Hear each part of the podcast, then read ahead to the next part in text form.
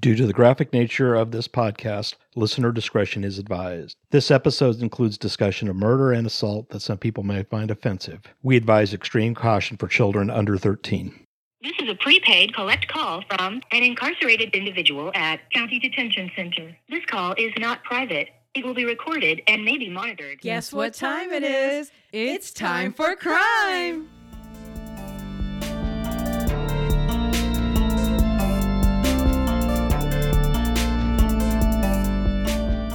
In this episode, we will discuss the Robert William Fisher's case. We hope to answer the following questions How do you end up on the FBI's 10 most wanted list?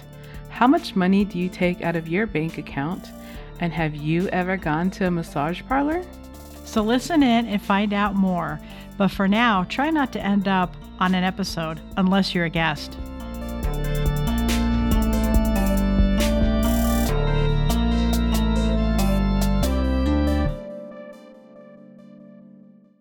Hey guys, this is your host, Vanny. And this is Kat. Welcome back, everyone. We're so excited to have you guys back. How are you, Miss Kat? Ah, doing fine, doing fine.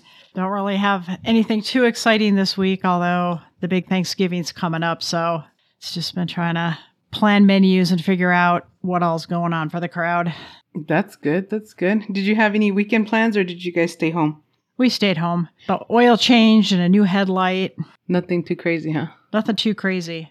We went up north to Prescott and Oh. we stayed at um, Hotel St. Michael's, and Oh. that is the first elevator in the whole state of Arizona, and it was pretty cool. Ah. It still works. You know, you know what else is cool about that? What's that? is when they uh, went to build that hotel. The guy that built it, he got nothing but grief from the city council. hmm They were just on him about every little nitpicky thing. So when he built the hotel, when you're in the town square and you face the hotel and then the side of the building that continues hmm uh, 69 when you go down and like you're heading towards the uh, fairgrounds those two sides of the buildings have like um, it's it's round but it's like a little kind of gargoyle face but they're kind of half human. And it's it's said that those caricatures were done mocking the city council members that gave him such a bad time Oh yeah, I read that somewhere about that it had some kind of political, like comical reference to it. yeah very historical very very beautiful. Mm-hmm. And man, when the rodeo comes to town, Fourth of July week, that place is insane. Yeah, because it's like that infamous Whiskey Row's right there. It starts right there. So It starts right there, and people get their rooms like a year in advance, and they're hanging out the windows and yelling and screaming and waving signs, and it's it's wild. But it is very, very beautiful inside. But it gave me like um, asylum feels because of the colors that they have inside. Because they have that weird lime green, like old state hospital color. yeah, they had some wild colors then. but yeah, it was pretty cool. I like weird history, and so Peter's been thinking about. He wants to talk a little bit about Arizona history. So we decided, well, let's go check out something different. Ah, But anyway, so let's get going with our case of the week. We're really excited to have our listeners jump in on a new case now that we just finished our infamous Diane Downs case. So, but before we get going, I think let's do a recap of last week's question and answer to our listeners what that question is. So, our question last week was What are the four general categories of serial killer motives? So this is very interesting. So um, Ronald M. and Stephen T. Holmes, the authors of Serial Murder, they say that there is two categories into four, like two process focus and two act focus that separate serial killers. So the two process focused serial killers are Uh, hedonistic, which are serial killers that kill for the fun or thrill of it. And then power oriented serial killers are planners who tend to be psychopaths but not psychotic. So they usually seek, you know, control, domination. And then the two act focused serial killers are mission oriented. So these are serial killers that target specific groups, commonly prostitutes, Jews, blacks, the homeless, or homosexuals. And then the visionary serial killers are usually the psychotic killings because of visions and or voices that have instructed them to do so. So that's how they break down the categories. Wow. Pretty interesting. It is. It is. Kind of like a little more facts and details of serial killing. It's like the more I read more of these like trivias and questions and we share it with our listeners, I feel like I'm gaining some awesome knowledge of it. Oh, absolutely. Because then you look by that definition, and just on the artsy side, it was like just Lori Vallow just popped in my head, and I'm like, yeah, she targeted groups, you know, zombies. Mm-hmm. Definitely think she had some plans of somebody helping her with her little thought process, no matter Yeah. how misguided. That's going to be a, a good case for us to talk eventually. I had a colleague of mine that asked me, You guys need to do the Doomsday couple. And they're like, We want to hear your twist on the whole Mormon side of things. I just laughed. That's yeah. There was their twist, and then there's the the real Mormon Church.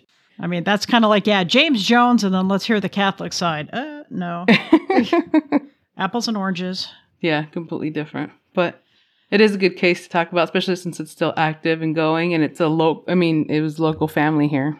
Just how much of it happened here in Arizona is just bonkers. Well, uh, let's go ahead and give our listeners a little short clue of the case. So I think they're gonna like this one.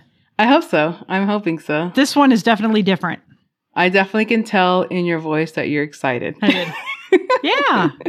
Super excited. Okay, so here it goes, guys. So, shortly before 9 a.m. on Tuesday, April 10th, 2001, an explosion tore through a South Scottsdale home. In the ruins of the house, police found a family. A mother and her two kids had been killed prior to the explosion.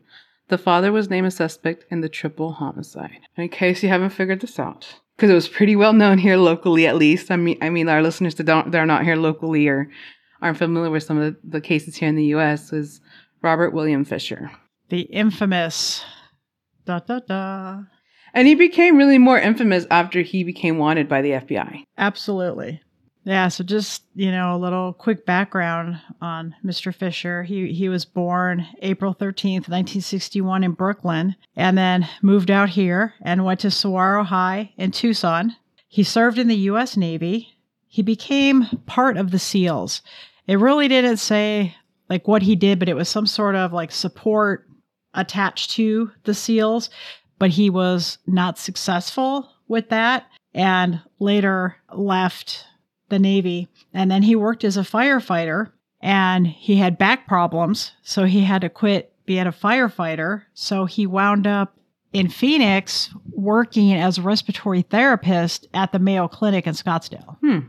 So in 1987, he uh, married Mary Cooper and they had two children a son, Bobby, and a daughter, Brittany. I like that some of his background was, you know, he was a firefighter. He got into, he was a veteran, right? He was also a very outdoorsy, like outdoorsy kind of man, right? He hunted. He was a fisherman. He was really into Yes, very outdoorsy. outdoorsy, which is pretty interesting. Like he kind of has like a little bit of maybe that stayed with him from being, you know, in the military. Um, I'm not sure if that's what he did growing up.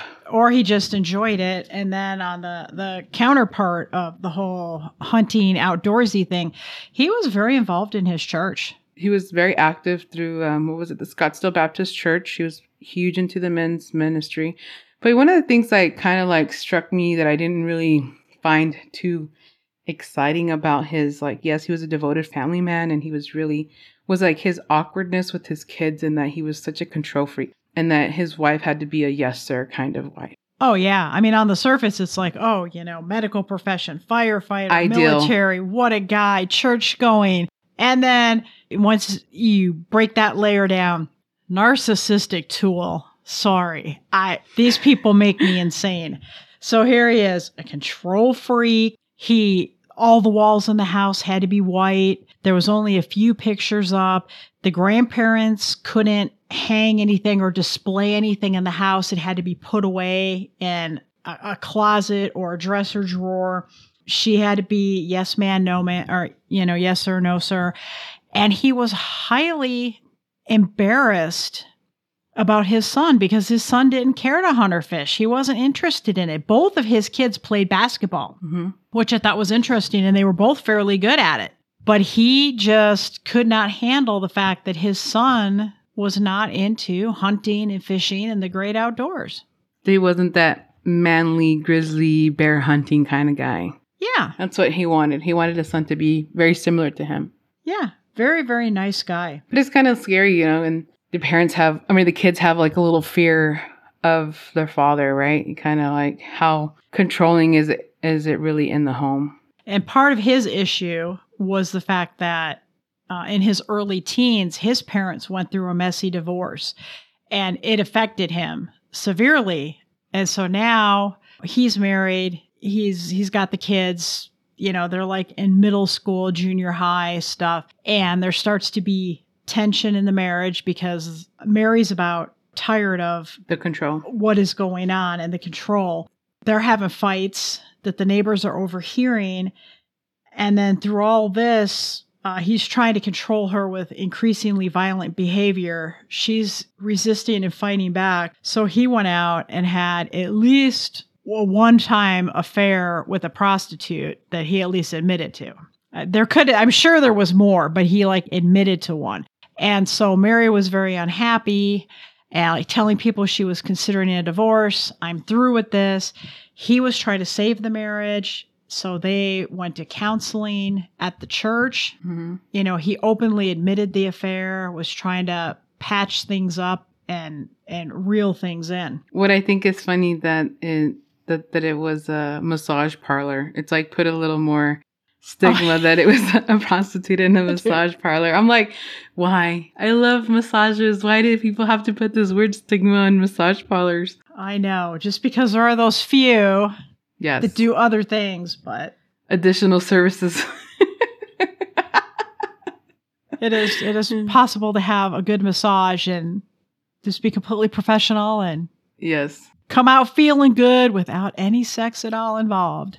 but I think what one of the red flags was that I noticed initially was that prior to an incident happening or anything with the family before, you know, we go to the next step was that he seemed to have withdrawn from like a lot of the church activities. Like we said, he was very active as, you know, part, being a part of the men's ministry, being involved with the church, that the pastors made a statement that he started to kind of withdraw. But Mary kept going to church like usual, didn't skip a beat. However, he started to kind of slowly withdraw. And it's like, was he really planning to do something already? Yeah, and it was weird because while all this was going on, they were fighting about sex, they were fighting about money, they were fighting about the kids. He once turned a hose on her when she spoke out of turn. You know, this was just the kind of crazy stuff that he was doing. But he had this weird manipulative like control because he said, you know, before they even would consider some type of divorce, he would he would rather have a suicide over a divorce. And so Yes. it's like you could tell that intense fear of loss that he was traumatized when his parents got divorced really caused him to have that little fear within his own marriage. I think that he was so afraid of her leaving that he like overreacted the other way and he Mhm. was like pushing her. So as much as he wanted her to stay, his actions were pushing her away. Right. Yeah, he had the affair. They were married in 87 and then in 98 was when he had the affair and they were going to uh, marriage counseling. And things with them were kind of on again, off again Mm-hmm. Uh, you know, not really good. They had the police had interviewed neighbors, and and one of the neighbors had said that um, she didn't think that Mary and the kids had a very happy life. was kind of like a, a turning point that kind of goes into the whole incident was that one of the neighbors of the family had stated that the day before the incident that the family had had a large or the couple had a large argument Yeah, April 9th, 2001, you know, where she said, I could do better than you. Mhm. I don't need you. i'm better off without you and those were the, definitely were like the trigger points for him that may have said him Right. And it, neighbors on each side heard it. That's how loud it was. You know, it wasn't like people were up with a glass listening. Both sets of neighbors, you know, were telling the police they were hearing the same thing because it just got that loud. which is scary And then it got quiet. hmm It got quiet for a few hours. which is scary it's like the the storm before the or what is it the quiet the calm, before the storm the, the calm before, the, storm. Yeah. So here they have this hellacious argument, and then it gets pin drop quiet for hours. hmm And then we roll into the morning of the 10th, and all of a sudden, kaboom, Yeah, it's a this huge kaboom. explosion that was heard for up to a half a mile and or felt up to about a half a mile in a circular diameter of that house. That's how many neighbors felt that shake. Yeah, it was it was a, gla- a gas explosion. Yeah, the house just didn't catch on fire. The house exploded. Yeah. and uh, it was a pretty horrific fire. I mean, everybody, yeah, there was probably a couple of couple of fire departments there just trying to push back the flames, try to keep it from going to uh, a neighbor's house. Hmm.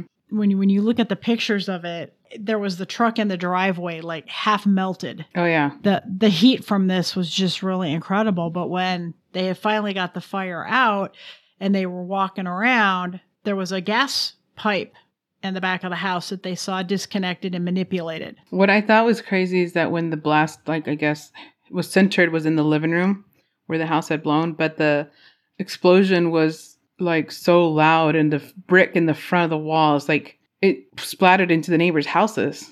It was in all different directions.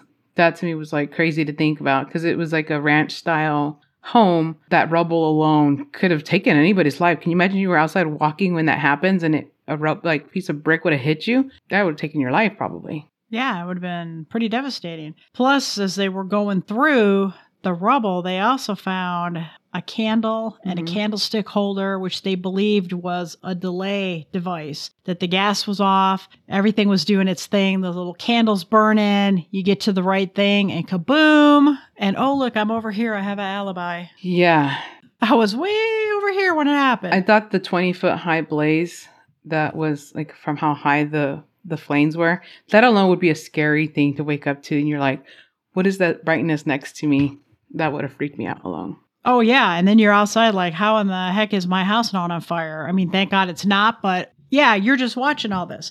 So this huge fire, they get it under control. They go in, they find the gas lines manipulated. They're sifting through, and as they're sifting through, they start finding bodies. hmm So they find the kids and they find Mary. And so the kids' throats were cut ear to ear. And then Mary's throat was cut and she had a bullet hole in the back of her head. And Mary was 38, Brittany was 12 years old, and Bobby was 10 at the time of this incident. and just snuffed out.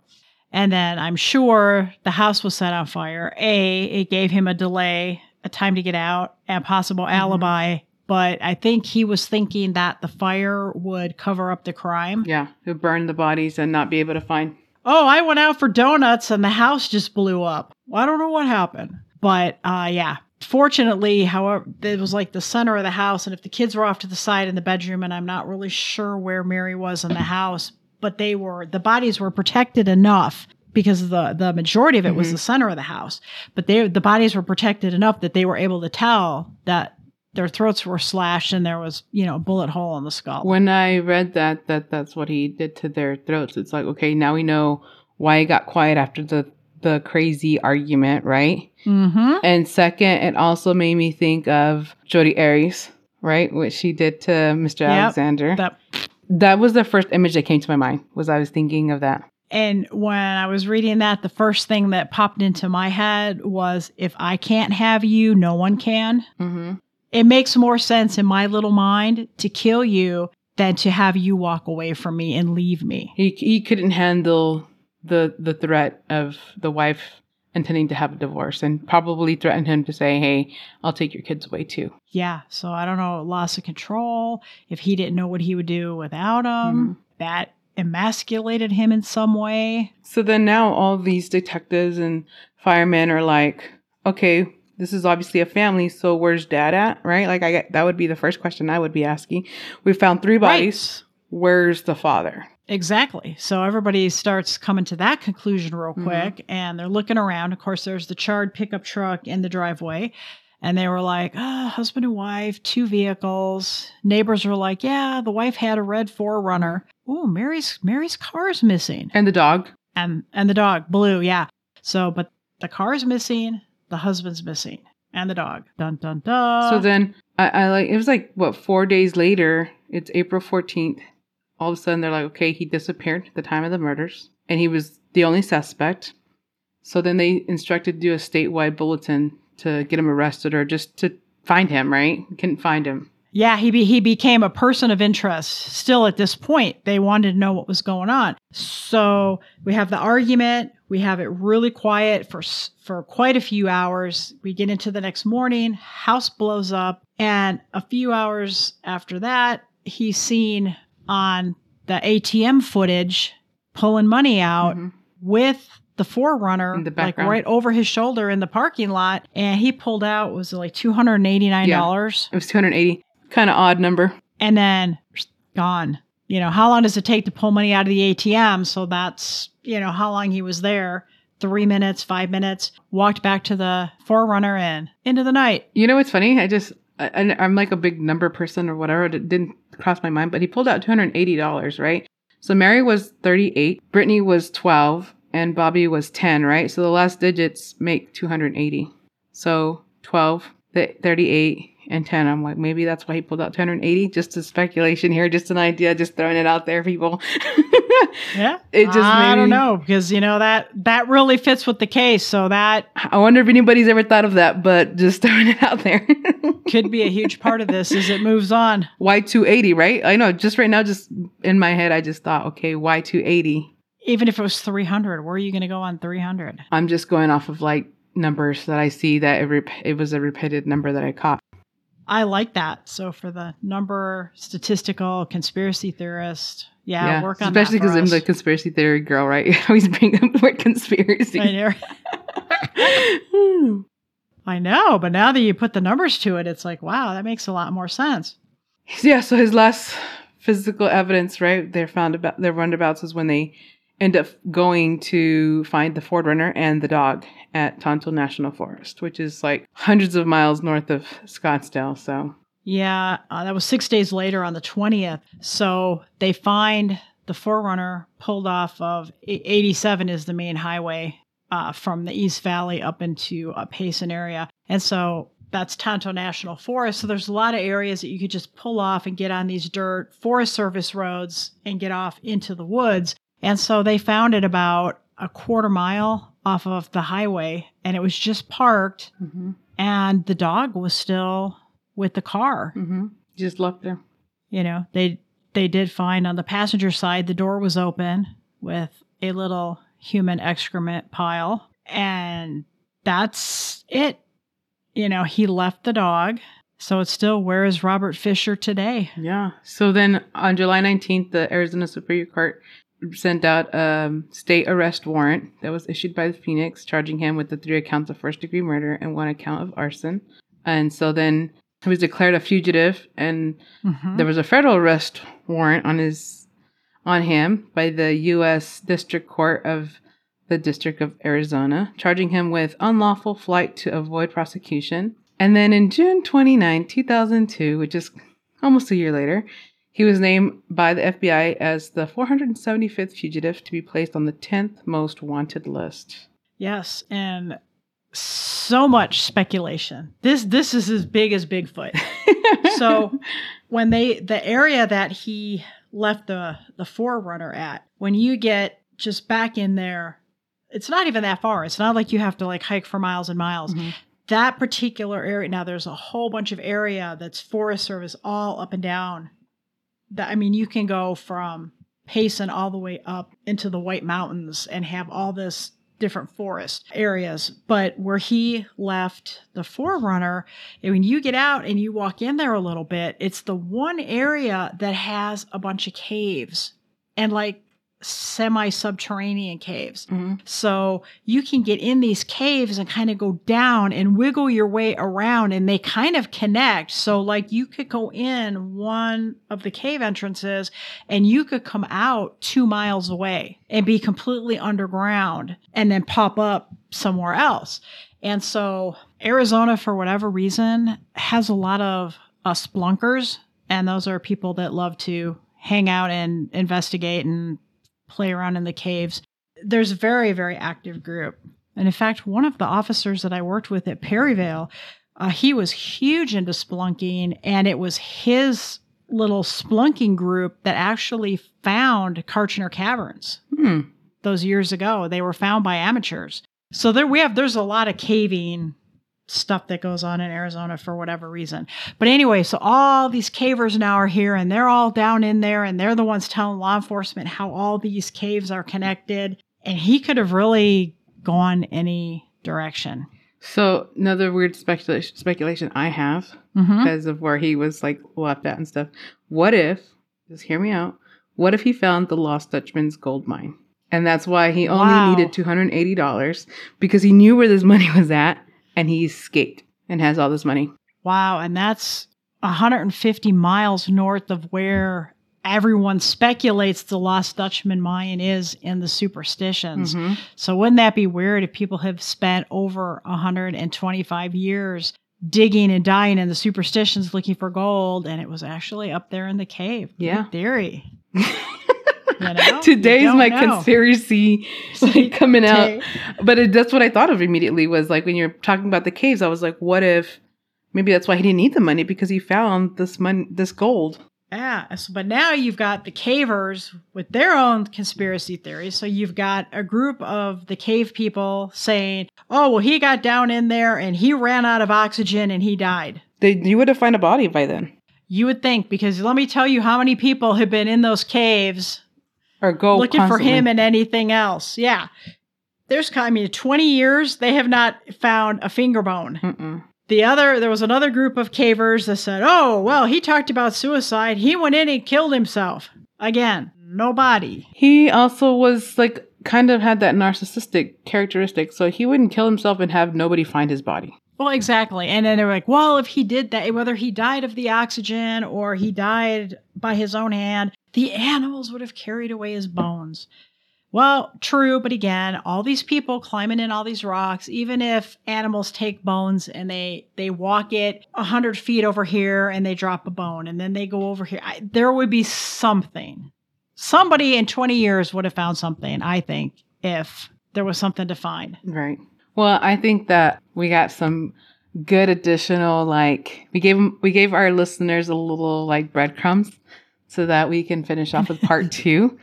But as you can tell part 2 is going to be a little bit more of breaking down some of these like facts about Robert, a little bit about just some conspiracies, you know, cuz I got to talk about those and Yeah. just some some potential sightings that they've potentially saw him at and so some of some of his behavior and what he was doing in the woods weeks before this. Correct. And so we hope to have our listeners listen in because I think that's going to be really exciting to to share that and kind of give you guys an update of where it stands at now. Like, is he still the top ten most wanted people on, F- on the FBI list? We'll find out.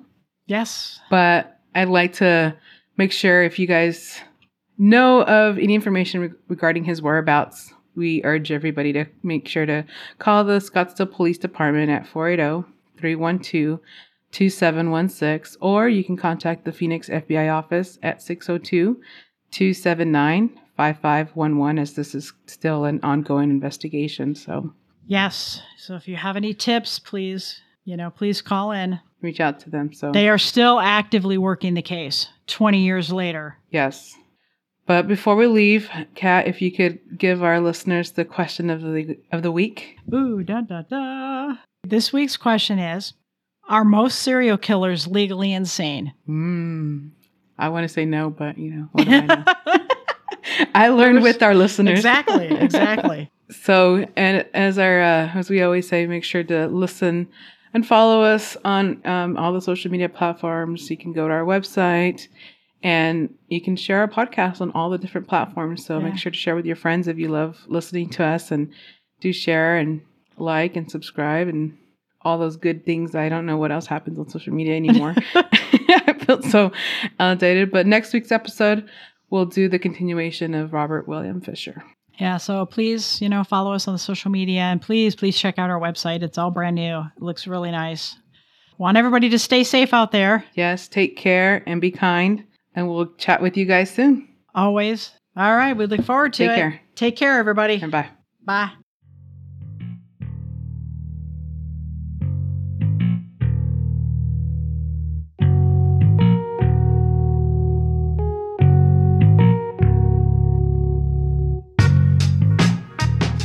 Time for Crime is a podcast about true crime, prison life, and the opinions from the people who've worked on the inside.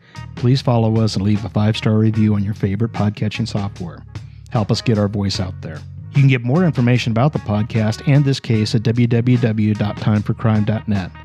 Look for us on Twitter at Time for Crime One or on Facebook at Time for Crime Vanny Kat.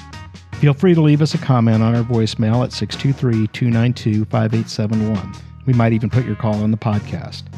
Like it, love it, and share it, but please credit the hosts Vanessa Nunez and Kathy Delaney for their commitment to the podcast and service to the community. We'd like to send a special thanks to Nickel Ninth for the music in this podcast. We'd also like to thank Dave Kaiser and Peter Ninth for their support of the podcast and website. And most importantly, we'd like to thank you, the listener. Without you, we couldn't bring you this podcast. Take care, everyone.